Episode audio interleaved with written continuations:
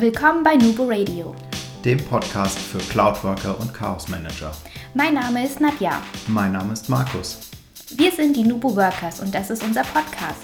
Du wolltest schon immer wissen, wie andere Firmen Cloud-Technologie einführen und wie man das App-Chaos in den Griff bekommt?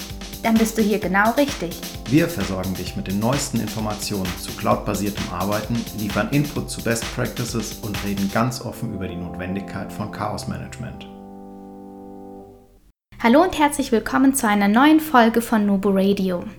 Heute dreht sich alles um Hürden auf dem Weg in die Cloud. Und damit knüpfen wir an an unsere zweite Folge in diesem Jahr. Darin haben wir euch wichtige Tipps gegeben zum pro erfolgreichen Projektstart, egal ob Cloud-Projekt, Change-Projekt oder aber Digitalisierungsprojekt. Und jetzt ist ja auch mittlerweile, man mag es kaum glauben, heute ist der 2. August, es ist ja schon mehr als ein halbes Jahr vergangen. Und je nachdem, wo ihr gerade steht, vielleicht habt ihr schon angefangen oder ihr seid vielleicht in der Planung. Es sagt dir niemand, dass man so ein Projekt zu Jahresanfang starten kann. Aber wenn man schon im Laufen ist, dann muss man sagen, diese Projekte verlaufen immer ähnlich. Man startet hoch motiviert, man nimmt ordentlich Anlauf und im Unternehmen werden die Leute auch durchaus aufmerksam auf das Projekt, vielleicht sogar auch neugierig. Man erreicht dann auch relativ schnell die ersten Ziele, kommt gut voran und irgendwann, und das ist ganz normal, jeder, der im Projektmanagement arbeitet, dann kommen so die ersten Stolpersteine oder aber ja, man verliert an Geschwindigkeit, an Tempo und was man natürlich jetzt vermeiden sollte, ist, dass die, das Projekt zum auf der Strecke bleibt oder aber dass halt wirklich die Puste raus ist ähm, im Projektteam. Und ja, heute möchten wir einfach mal so ein bisschen darauf hinweisen, dass das ganz normal ist. Und es gibt in diesen Projekten einige klassische Stolpersteine bzw. Hürden. Und ähm, wir haben insgesamt zehn Stück zusammengetragen und ich habe die Folge jetzt schon einmal aufgenommen und ich lande dann bei über einer Stunde und habe mich jetzt dazu entschieden, ich splitte das. Also heute bekommt ihr die ersten fünf Hürden von uns ähm, zu dem zum Thema und nächste Woche veröffentlichen wir dann quasi Teil 2 mit, den, mit fünf weiteren Hürden. Und ich wünsche euch viel Spaß beim Reinhören. Lasst es uns wissen, ob ihr vielleicht noch ein paar andere Ideen habt oder welche Hürden ihr auf dem Weg durch euer Projekt erlebt habt. Ja, Punkt Nummer eins oder Hürde Nummer eins ist keine klare Zieldefinition. Das kommt tatsächlich sehr oft vor. Ähm, einer der wichtigsten Gründe, warum Projekte immer wieder zum Stillstand kommen. Das Ziel der geplanten oder angestrebten Veränderung ist oft nicht klar verstanden worden oder aber im Worst-Case-Szenario, die Mitarbeiter haben das Ganze längst vergessen. Und das ist ein großes Problem, denn Veränderungen im Unternehmen kosten viel Zeit, Geld, die Geduld, aber auch die Effizienz der Mitarbeiter. Schließlich soll das Tagesgeschäft weiterlaufen und es wird erwartet, dass die Mitarbeiter sich freiwillig schulen lassen, dass man ihnen ihre Geräte wegnimmt. Natürlich sollen diese noch immer die Ziele ähm, natürlich erreichen, die man ihnen allgemein für das Jahr vorgegeben hat. Und zusätzlich durch die Prozessveränderungen sollen diese eventuell sogar neue Aufgaben übernehmen. Wenn jetzt aber der Mehrwert für dieses Projekt oder beziehungsweise der Mehrwert für die Mitarbeiter nicht klar ist und diese auch nicht verstehen, was, welches Ziel oder welchen Vorteil haben wir dafür als Unternehmen, dann wird keiner eine extra Meile für uns gehen, beziehungsweise für die Projektteams.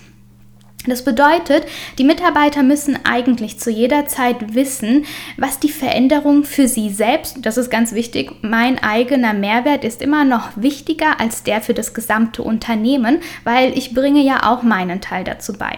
Ja, und selbst wenn mir das nicht klar ist, ist es trotzdem vielleicht auch motivierend zu wissen, wie das sich positiv für das Unternehmen unterstützen kann.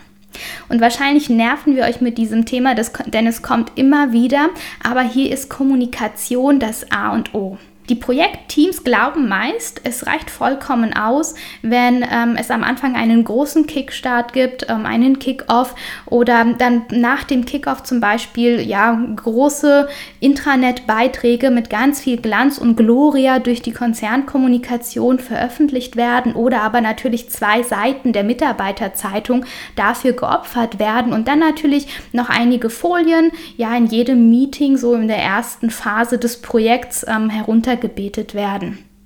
Und seid uns da jetzt bitte nicht böse, aber das reicht längst nicht aus.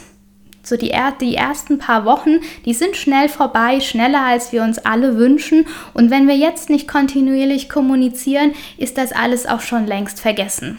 Vielleicht kennt ihr auch den Spruch, gesagt heißt noch lange nicht gehört und gehört heißt noch lange nicht verstanden. Und in solchen Projekten gilt vor allem, steter Tropfen hüllt den Stein. Deswegen haben wir hier ein paar Tipps für euch.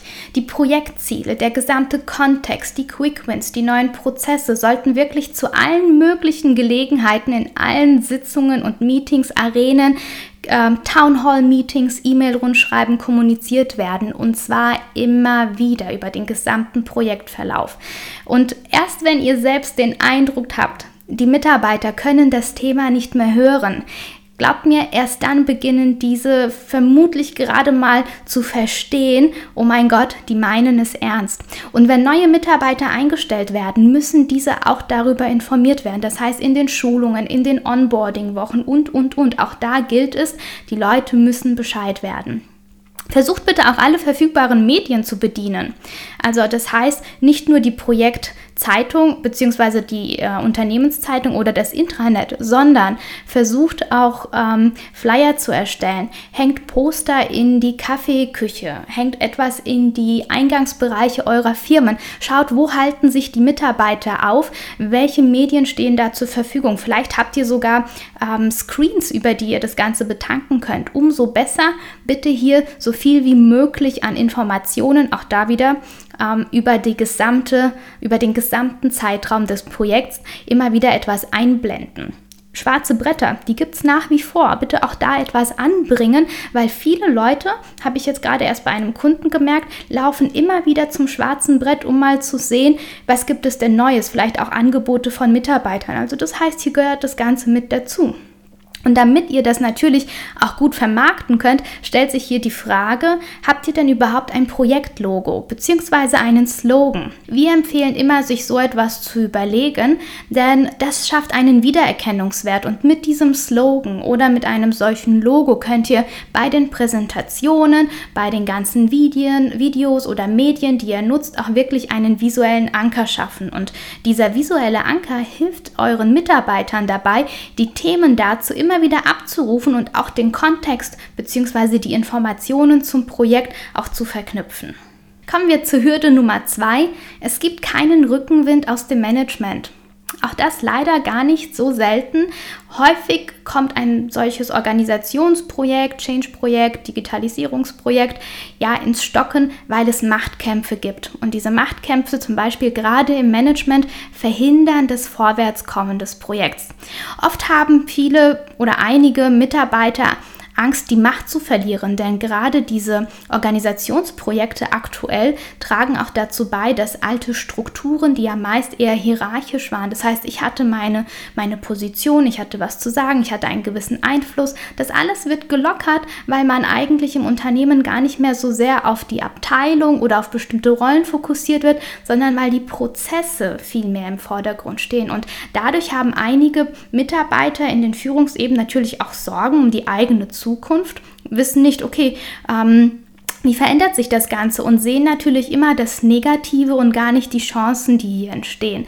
Ja, das heißt, wir müssen eigentlich ganz klar ähm, kommunizieren, welche Entwicklungsperspektiven gibt es und auch ruhig so ein Stück weit das Thema ansprechen, dass einige jüngere Personen im Unternehmen, die halt auch wirklich viel bewirken können und viel vorantreiben, plötzlich ebenfalls einen hohen oder nicht minderen ähm, Stellenwert haben. Das heißt, hier müssen wir ganz stark in die Kommunikation reingehen und ähm, ja, gerade zum Beispiel Informationen zu Entwicklungsperspektiven für sehr engagierte Mitarbeiter, deren Aufgabenbereich sich einfach verändern könnte, die dann vielleicht auch in der Führung sitzen. Das sind Punkte, die jede Führungsperson dann auch in der Organisation erkennen sollte. Aber es gilt auch ganz klar, wenn jedes Mal immer nur Kritik kommt und gerade aus der Management-Ebene, ja, bevor wir Gefahr laufen, dass jemand sagt, ähm, er verweigert sich komplett, somit war er nicht an der Entwicklung der Lösung beteiligt und muss dazu dann auch nicht die Konsequenzen tragen, das geht natürlich auch nicht. Das heißt, wir müssen hier so ein Stück weit gucken,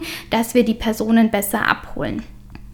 Und das bedeutet, unsere Tipps, die wir euch hier mitgeben können, ist einfach, dass wenn ihr im Projektteam gerade arbeitet, meistens sitzen da auch HR-Entscheider zusammen, die IT oder generell auch das Programm-Management und die Geschäftsleitung, Versucht bitte so schnell wie möglich oder so früh wie möglich das mittlere Management mit einzubeziehen und das am besten auch schon während der Zieldefinitionsphase. Weil hier muss man auch wirklich sagen, wenn sich abzeichnet, dass die Rolle eines Managers sich verändert, dann sollte das auch offen angesprochen werden, um zu sehen, entsteht hier vielleicht eine Win-Win-Situation, weil man könnte das anders ausgleichen. Ja, es heißt ja nicht, dass alles nur schlecht ist, sondern es könnte ja sein, dass zum Beispiel neue Freiräume, mehr Flexibilität oder mehr Zeit an einigen Stellen ja auch eher Vorteile mit sich bringen können. Aber wenn man wirklich merkt, dass alles hilft nichts und das Projekt droht zu stocken, weil da jetzt auch ein, eine Stimmung durch diese eine Führungskraft entsteht, die sich auch negativ auf das Projekt auswirkt, dann muss man auch mal hergehen und wirklich ein Machtwort sprechen. Das passiert allerdings wirklich erst durch dann die höchste Managementinstanz. Denn ähm, solche Machtwörter bzw. auch eventuell Personalentscheidungen setzen auch ein ganz klares Zeichen im ganzen Unternehmen oder aber auch in, zum Beispiel im Projektteam. Und ähm, die Mitarbeiter, auch wenn es viele oft nicht glauben wollen, haben in diesen Phasen eine ganz besondere Wahrnehmung und nehmen solche Entscheidungen geradezu seismografisch schnell auf und stellen dann fest, ja, read between the lines, ja, welche, welches Verhalten wird toleriert und welches wird im Zuge des Projekts eigentlich nicht mehr toleriert, weil es für das Unternehmen einfach nicht mehr förderlich ist. Also das bedeutet, zieht das Management, bezieht das Management frühzeitig ein, sprecht mit den Leuten, damit diese nicht denken, oh mein Gott, meine Rolle wird abgeschafft. Sonst könnte nämlich ziemlich schnell negative Stimmung entstehen und das Projekt auch deswegen ja ins Stocken geraten. Ein weiterer Punkt, und das wäre dann die Hürde Nummer drei, wir haben noch immer ein falsches Rollenverständnis der IT. Und immerhin ist jetzt mittlerweile das Jahr 2018, das ist schon bald vorbei. Und je nachdem, in welchem Unternehmen wir aktuell arbeiten, ja, ähm, stellen sich natürlich die IT-Abteilungen uns dann auch vor, ähm, präsentieren sich dann immer als supermoderne IT und äh, verstehen sich selbst auch als Enabler. Und das ist super. Das ist schon mal toll, dass man da dieses Zielbild hat. Wenn wir aber dann in die Projektarbeit reingehen, ähm, finde ich es meistens schade, wie sich das Ganze dann auch, wie diese Rolle plötzlich gelebt wird sagen wir es mal so. Das kann aber auch übrigens durch die Projektkonstellation entstehen, weil da ist man dann plötzlich wieder bei den klassischen IT-Aufgaben und mit der klassischen IT-Brille unterwegs. Also sprich, ich sehe mich jetzt hier als IT-Mitarbeiter, der X Geräte umstellen muss und hey, warum beschwert ihr euch eigentlich? Wir sind doch modern, wir haben jetzt gerade Windows 10 eingeführt und rollen auch gerade Office 2016 und OneDrive aus. Aber wenn man dann die Leute sprechen hört, wie sie über ihren Tagesablauf sprechen, dann ist der Fokus immer noch nur auf Funktionen, auf äh, die Betrachtung der Mitarbeiter als User, die einfach nur supported werden müssen. Und der härteste Fall, den ich neulich erleben durfte, war, dass mir jemand gesagt hat, weil da die IT in die Schulungen mit einbezogen wird, ähm, sag mal, wie stellst du dir das vor, wenn da zehn Leute vor uns stehen und wir reden über ein Next Generation Workplace, dann habe ich ja maximal in diesem Zeitfenster von vier Stunden, die du mir gibst, zwölf Minuten pro Person. Und, und das hat mir einfach gezeigt, dass da die Wahrnehmung eine ganz andere ist, weil es geht ja nicht darum, wenn wir die Leute in diesen vier Stunden zusammenbringen, geht es darum, ihnen zu erklären, was, mit, was jetzt passiert, warum Next Generation, wo, wo müssen wir sie sensibilisieren. Das ist noch nicht einmal übrigens eine klassische Office-Schulung und dass da dann noch immer so der Blick ist, ich habe jetzt zehn Leute, also muss ich, habe ich maximal zehn Minuten pro Person, sondern wir arbeiten da ja in einer Gruppe. Und hier ist es einfach wünschenswert oder was möchten wir euch hier mit diesem Punkt mitgeben? Die IT-Mitarbeiter und Abteilungen müssen ganz besonders geschult werden. Ähm, die Leute haben mittlerweile den Wunsch, sich auch weiterzuentwickeln und sehen auch die Chance, wirklich in der Abteilung dieser Enabler zu sein, mit Fokus auf Prozesse. Aber die klassische IT-Historie, die alle mit sich bringen, ist einfach anders und die ist noch tief verwurzelt. Und auch im Management, also die Aufgaben in den Projekten, die Leute kriegen ja nach wie vor immer das gleiche Thema. Das heißt, hier müssten wir alle ein wenig an uns arbeiten. Und vor allem bei der Schulung oder bei dem Fokus müssen die Mitarbeiter der IT, die dann auch am Ende im Support ja trotzdem noch mithelfen, müssen vor allem bei den weichen Themen mitgenommen werden und geschult werden, dass sie dann auch wissen, Wie kann ich denn jetzt einen Mitarbeiter abholen, der gerade total emotional ist, weil sein persönliches Laufwerk abgeschafft wird? Wie sehen die Unternehmensziele aus? Wie kann ich den Leuten erklären, warum wir das alles machen müssen? Welche Auswirkungen hat das auf die Gesamtprozesslandschaft? Sodass man eigentlich nicht immer mehr den Fokus hat, wirklich nur auf, ähm, ah, ich habe hier einen Error, also erstellen Sie bitte ein Ticket und irgendwann gucken wir, wie wir damit umgehen. Damit verändert man einfach nichts. Und ähm, ja, wichtig ist auch, dass man in Workshops und in Gruppenarbeit für die Support-Mitarbeiter, und das ist dann tatsächlich den, deren Rolle, auch wichtige Argumentationsketten an die Hand gibt, dass sie dann auch wirklich mehr abfangen können und auch durchaus die Emotionen, die dann durch die Mitarbeiter direkt an sie abgegeben werden. Weil wenn ich ein neues Gerät bekomme im Zuge dieses tollen, großen, neuen Projekts und ich bin dann erstmal nicht mehr handlungsfähig, aber mein Kunde erwartet, dass er von mir so schnell wie möglich die Kalkulation Kalkulation kriegt, sonst bekomme ich nicht den Auftrag und somit geht mir vielleicht meine Provision flöten. Da entstehen ganz andere Konstellationen und vor allem Emotionen und das fangen die Leute im IT-Support ab und die müssen da auch lernen, indem sie auch das Gesamtbild des Projekts natürlich auch verstehen ähm, ja, damit umzugehen und sollten dabei aber auch wirklich unterstützt werden. Das ist ein ganz, ganz wichtiges Thema. Und wichtig ist auch, auch das Projektteam sollte viel enger mit diesen Support-Mitarbeitern arbeiten, um dann auch so zu sehen, oh Achtung, wir haben hier vielleicht irgendwo ein massives Problem, um dann halt auch eventuell dann wirklich handeln zu können. Machen wir weiter mit einem sehr wichtigen Thema und zwar ähm, zu wenig Ressourcen. Das ist meistens zum Beispiel Hürde Nummer 4, also jetzt in meinem Beispiel ja, das beste Projekt und die besten Tools, die besten Methoden dieser Welt bringen uns nichts, wenn die Mittel und Ressourcen nicht ausreichen. Das fängt an bei dem Personal, ähm, die Zeit, wenn wir natürlich falsch geplant haben. Das Budget sollte dementsprechend passen. Das Wissen muss vorhanden sein. Also das heißt auch nicht nur ähm, das Verständnis für die Tools, sondern aber auch wirklich Methodik oder konzep konzeptionelles Arbeiten.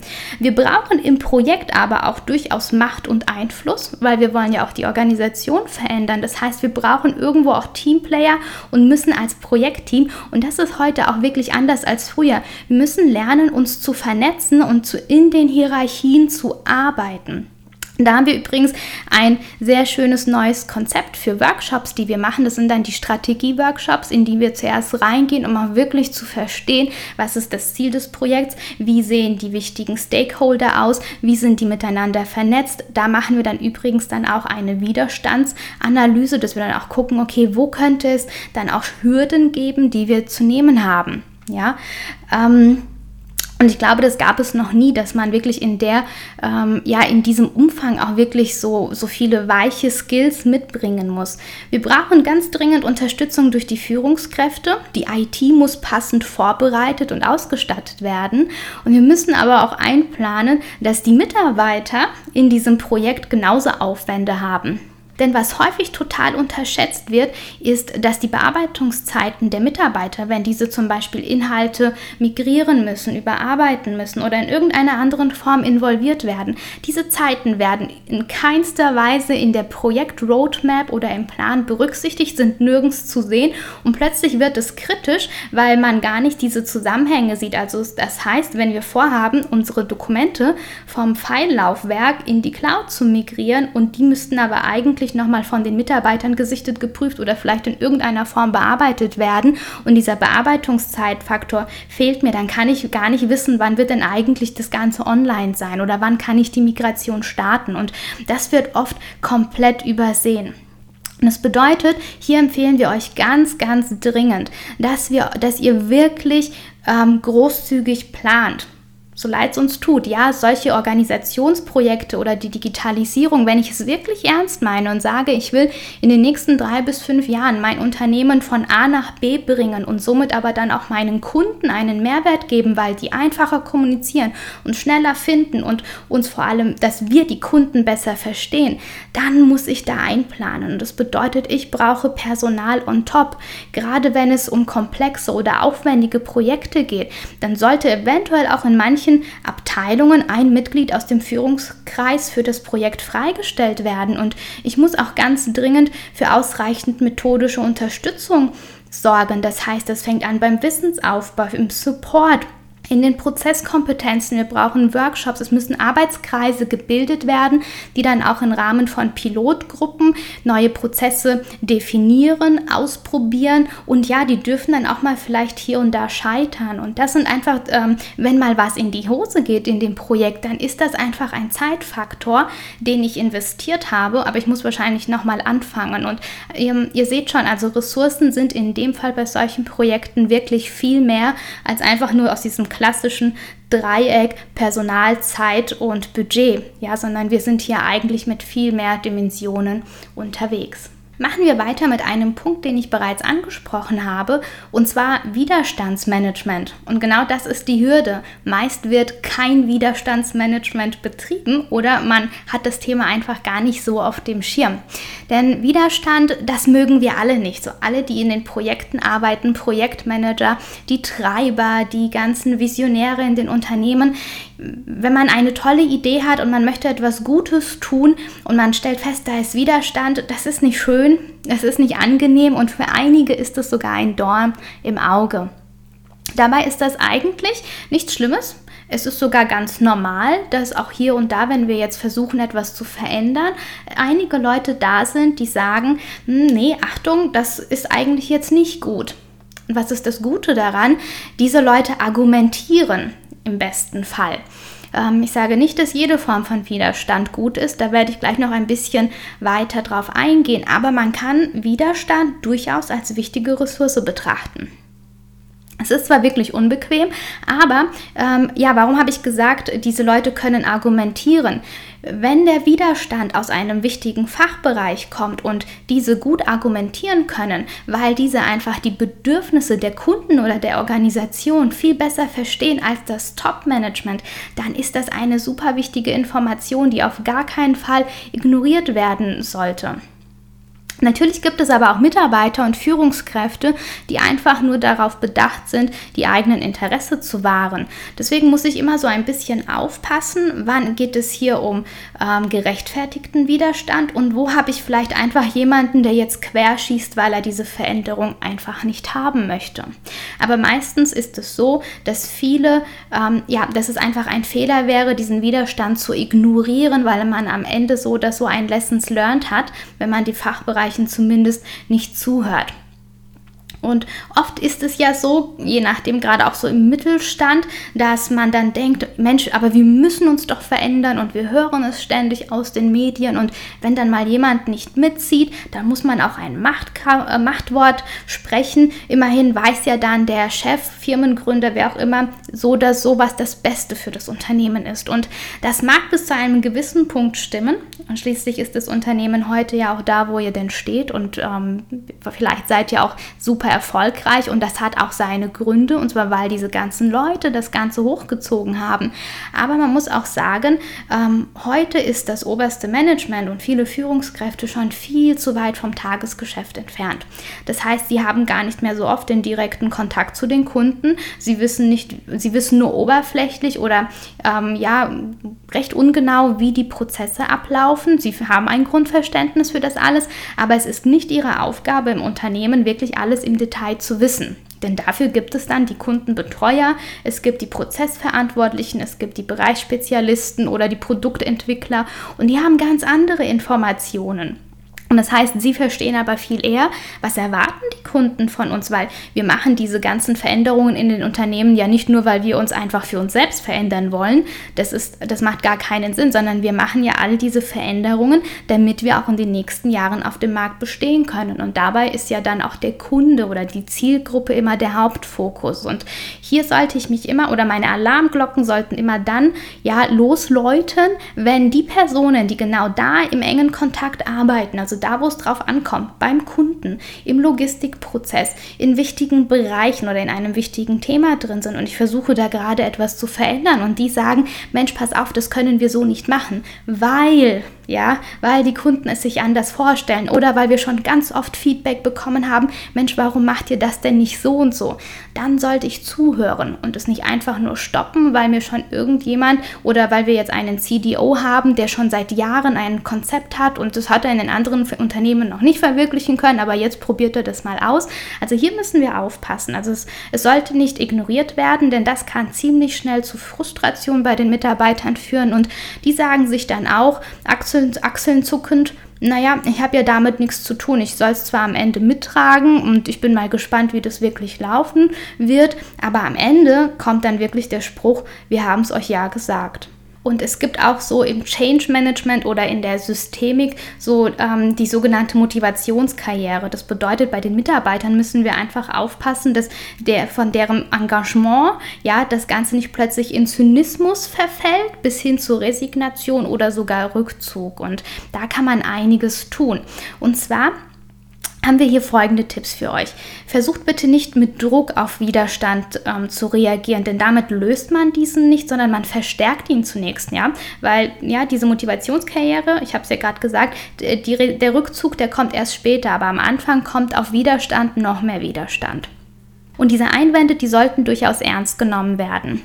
Die Personen gibt den Mitarbeitern das Gefühl, gehört zu werden. Also nicht einfach nur ja, ja und alles gut und wir gucken mal, aber eigentlich haben wir ja schon die App gekauft, oh verdammt, ja, sondern wirklich zuhören und schauen, Achtung, sollten wir das irgendwie ähm, berücksichtigen. Und dann aber bitte auch ganz klar unterscheiden, was sind berechtigte Einwände oder gibt es irgendwo aus, von, aus einer Ecke von der einen Person immer wieder diesen fortlaufenden Widerstand. Da müssen wir unterscheiden, weil es kann sein, dass uns das eigentlich, dass das überhaupt nicht im Interesse der Organisation steht. Und damit man da gut einleiten oder lenken kann, sollte man solche wichtigen zentralen Projektpositionen, egal ob Projektleiter oder Programmmanager, die sollte man eher mit Personen Persönlichkeiten besetzen, die integrativ und partitiv führen. Also das ist ein ganz anderer Führungsstil als jemand, der einfach nur getaktet ist durch Zahlen, Vorgaben und Excel-Listen.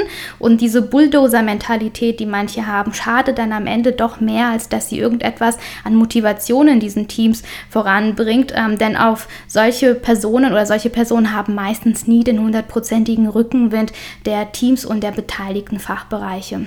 Schafft bitte auch Foren, ähm, das heißt Meetings, Mail Mailboxen, Arbeitsgruppen oder Versammlungen, die dann dazu genutzt werden können, zum Beispiel eine Anlaufstelle zu sein, wo Verbesserungsvorschläge, aber auch Bedenken und Kritik geäußert werden kann und nutzt dann und sammelt diese Informationen, um sie dann in regelmäßigen Review-Workshops gemeinsam äh, zu äh, analysieren, Ideen zu finden in der Gruppe, diese auch zu äh, priorisieren, ganz wichtig und vielleicht dann auch mal dann durch diese Priorisierung wirklich eigentlich wichtige Handlungsfelder zu identifizieren, bei denen man eigentlich in eine falsche Richtung läuft und dann über Maßnahmenpläne nochmal positiv einlenken kann. Also dass dann halt im Projekt durch dieses Projekt nicht plötzlich dann auch Geld Geld verbraten wird. Das, ist, das wollen wir natürlich alle vermeiden. So, das waren jetzt fünf typische Hürden, im Rahmen solcher Projekte und die dazugehörigen Tipps bzw. unsere Meinung dazu. Und wir hoffen, wir konnten euch damit einige Eindrücke geben bzw. euch auch dazu inspirieren, ruhig mal offen drauf zu schauen, wo läuft es gerade nicht gut. Ja, also hat es etwas mit der ersten Hürde zu tun. Uns fehlt eine klare Zieldefinition und wir sollten ganz dringend anfangen, das wieder viel mehr zu kommunizieren. Oder liegt es vielleicht daran, Hürde Nummer zwei, ihr habt keinen Rückenwind bzw. zu wenig Rückenwind aus dem Management. Das heißt, auch da könnt ihr Gespräche führen und euch dann auch ja wieder Teamplayer mit ins Boot holen, die euch vielleicht ganz andere Türen wieder öffnen können, die vielleicht mittlerweile wieder zugegangen sind. Wird vielleicht die Rolle der IT aktuell falsch gelebt, müssen wir da auch vielleicht ein bisschen was tun, das Wissen aufbauen oder aber das Team einfach viel besser integrieren, weil ähm, ja, die Mitarbeiter der IT-Abteilung, die haben viel Wissen. Es lohnt sich wirklich, sie mitzunehmen und ihnen auch vielleicht viel weitreichendere Aufgaben zu geben, aber dazu muss ich sie auch vorbereiten und auch das Projekt dementsprechend planen. Ähm, genau, Hürde Nummer vier, ihr habt vielleicht zu wenig Ressourcen, dann schaut, ob ihr jetzt für den Endspurt, ja, hier für die nächsten letzten fünf Monate diesen Jahres, dass ihr da nochmal mit den Projektverantwortlichen und Entscheidern spricht und guckt, wo könnt ihr noch zusätzliche Kapazitäten gewinnen. Und das muss ja nicht immer nur Geld sein. Es kann ja auch sein, dass euch das, dass ihr nicht genug vernetzt seid im Team dann oder in der Organisation. Sprecht da mit den Personen, die euch helfen können. Oder aber ihr habt zu viel Widerstand und habt bisher versäumt, diesen zu nutzen. Und zwar nicht einfach nur dagegen anzukämpfen, sondern ihn wirklich zu eurem Gunsten zu nutzen. Und ja, ich freue mich auf die nächste Folge mit euch. Ich werde euch da dann fünf weitere Tipps mitgeben und wünsche euch bis dahin noch eine schöne Woche. Denkt immer daran, Kollaboration beginnt im Kopf und nicht mit Technik.